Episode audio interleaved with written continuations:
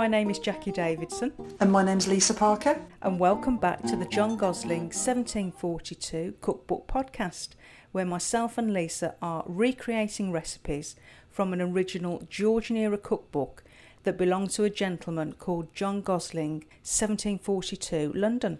We're still recording remotely, so Lisa is in Gloucester and I'm in Birmingham, and we've had another look through the cookbook and we've picked out one of the beauty stroke household recipes, which is for a tooth powder. So, shall I read out the recipe, Lisa? Yeah, go on then, Jacqui. So, a tooth powder, cream of tartar and cuttlebone of each half an ounce, powder of orris two ounces, mix them. NB, add a little rose pink as it's a beautiful colour. Well, I really struggled actually to work out what rose pink was. I think they were putting a bit of colour into it. Possibly, I think they were using rose petals to get a bit of colour to put into it, but I'm not 100% on that. So I thought, well, that's just the colouring, so we don't really need that. So, yeah, a tooth powder, just a few ingredients. So, worth having a go, isn't it? Just to see what it's like and how abrasive it is. Yeah, yeah. I'm not using it on my teeth for a week though, Jacqui.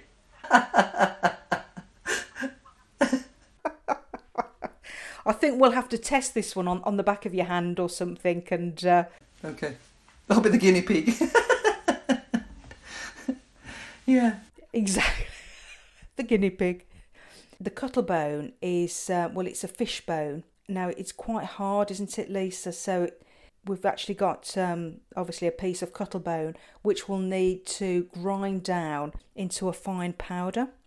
I think we probably need to halve it again, perhaps just go for quarter of an ounce. Okay. because it does ask for two ounces of um, powder of orris, which we've got. So we perhaps we'll only use one ounce of that. So we'll start with the cuttlebone, I think. Yeah, yeah. Okay. Quarter of an ounce. Okay. We'll try a grater on it first, Jacqui. Ooh, works a treat. Yeah.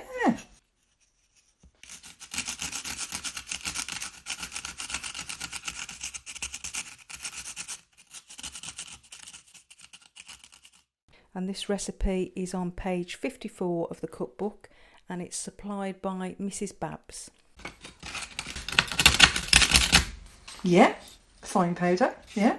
Really good.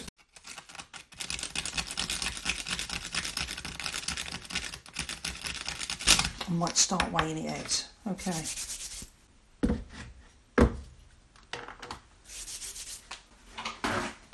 So how much did you say again? Quarter of an ounce.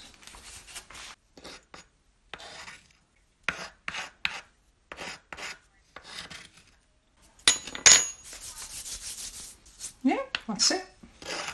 Yeah. Got that, Jacqui? I'm just thinking, Lisa. So you'll have the um, the cuttlebone, which is your dry powder. You'll have your cream of tartar, which is a powder again, and then your powder of orris. So that's just three powders. I wonder if you. I mean, it does say a tooth powder. We'll put all the powders together and see what you think. Would you add a little bit of water to it if you were brushing your teeth? I think it'll, it'll just be a case of mixing these powders together and perhaps just dabbing a bit of water with a bit of it and seeing what the um, seeing what the effect is. Okay. So powder of orris. So we've halved the recipe. So one ounce. Yeah, yeah. Powder of orris seems to be the main ingredient in the original recipe. You've got two ounces of powder of orris and then just half an ounce of the cuttlebone and the cream of tartar. Okay. So next I'll um, measure out the um, orris. How much did we say we needed, Jacqui, for the, the orris? One ounce of that. I think orris root was thought to help whiten the teeth um, back in the day. All right. Does it smell nice? It smells really nice. Yeah, it smells really nice. The scent to it. They do say, actually, I think that orris root, it tastes a little bit like raspberries because I think it is used in um, a number of medicinal recipes and even some cooking recipes. But it does, obviously, it's like um, a powder, isn't it? So again, it has that abrasive, an abrasive powder to sort of clean the teeth. I did have a look round actually to see if there was any other historical recipes similar. I saw one from a Maria Rundell from 1837. And that was from the New Family Receipt Book, which was published in 1837. And she was using fine bark powder, gum myrrh, bole armeniac, and then she was just mixing those ingredients together. And that was supposed to produce an excellent tooth powder. Oh, Yes, she says an excellent tooth powder, valuable in itself and highly approved by many gentlemen of the faculty. And she also had another recipe for uh, tooth powder, and I thought how similar this is to recipe toothpaste that we see today. And it's charcoal ground in a mill, applied twice a week, and not only will it render the teeth beautifully white, but will also make the breath sweet and the gums firm and comfortable. Worth a try, Lisa. it is, isn't it? Make the breath sweet. There we go, 0.1.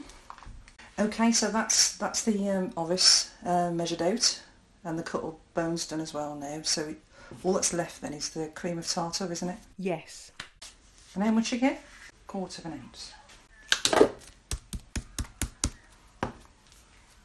Okay, I'll just measure some of the cream of tartar out. Oh, that's it. Lovely. So I've got all these ingredients now. Should I just mix them all together? Yes, I think it's just a case of mixing the different powders together. Oh, lovely. What's your thoughts, Lisa? What's it like? Just different types of powder. Yeah, yeah, that's all it is now. Three different types. Mm, fine powder. Are you just getting the aroma of the orris powder? Um, only to the um, the orris. Yeah, yeah. No, the cuttlebone. You can smell a, a slight fish smell. Yeah, but it's not a very strong smell anyway. Okay, shall I pop them all together? Yeah, that sounds about right.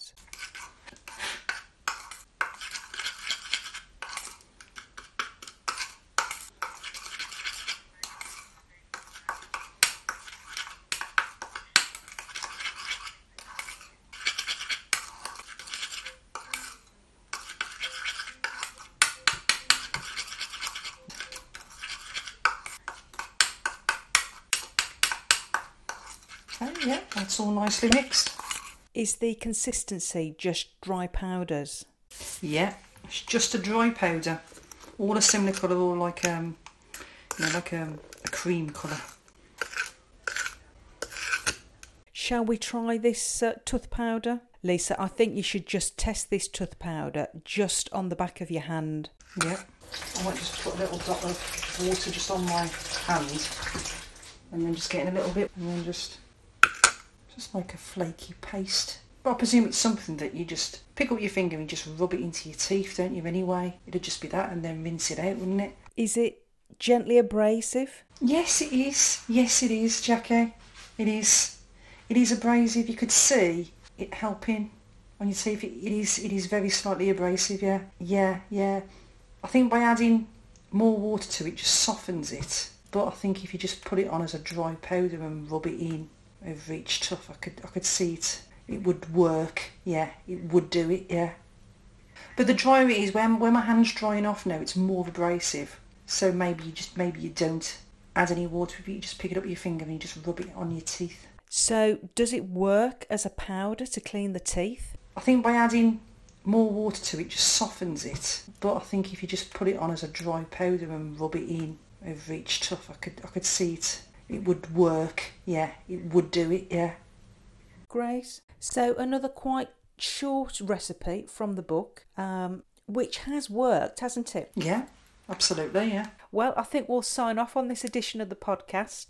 Uh, thanks for listening and join us again soon. So it's goodbye from me, Jacqui Davidson. And from me, Lisa Parker. Bye. Bye.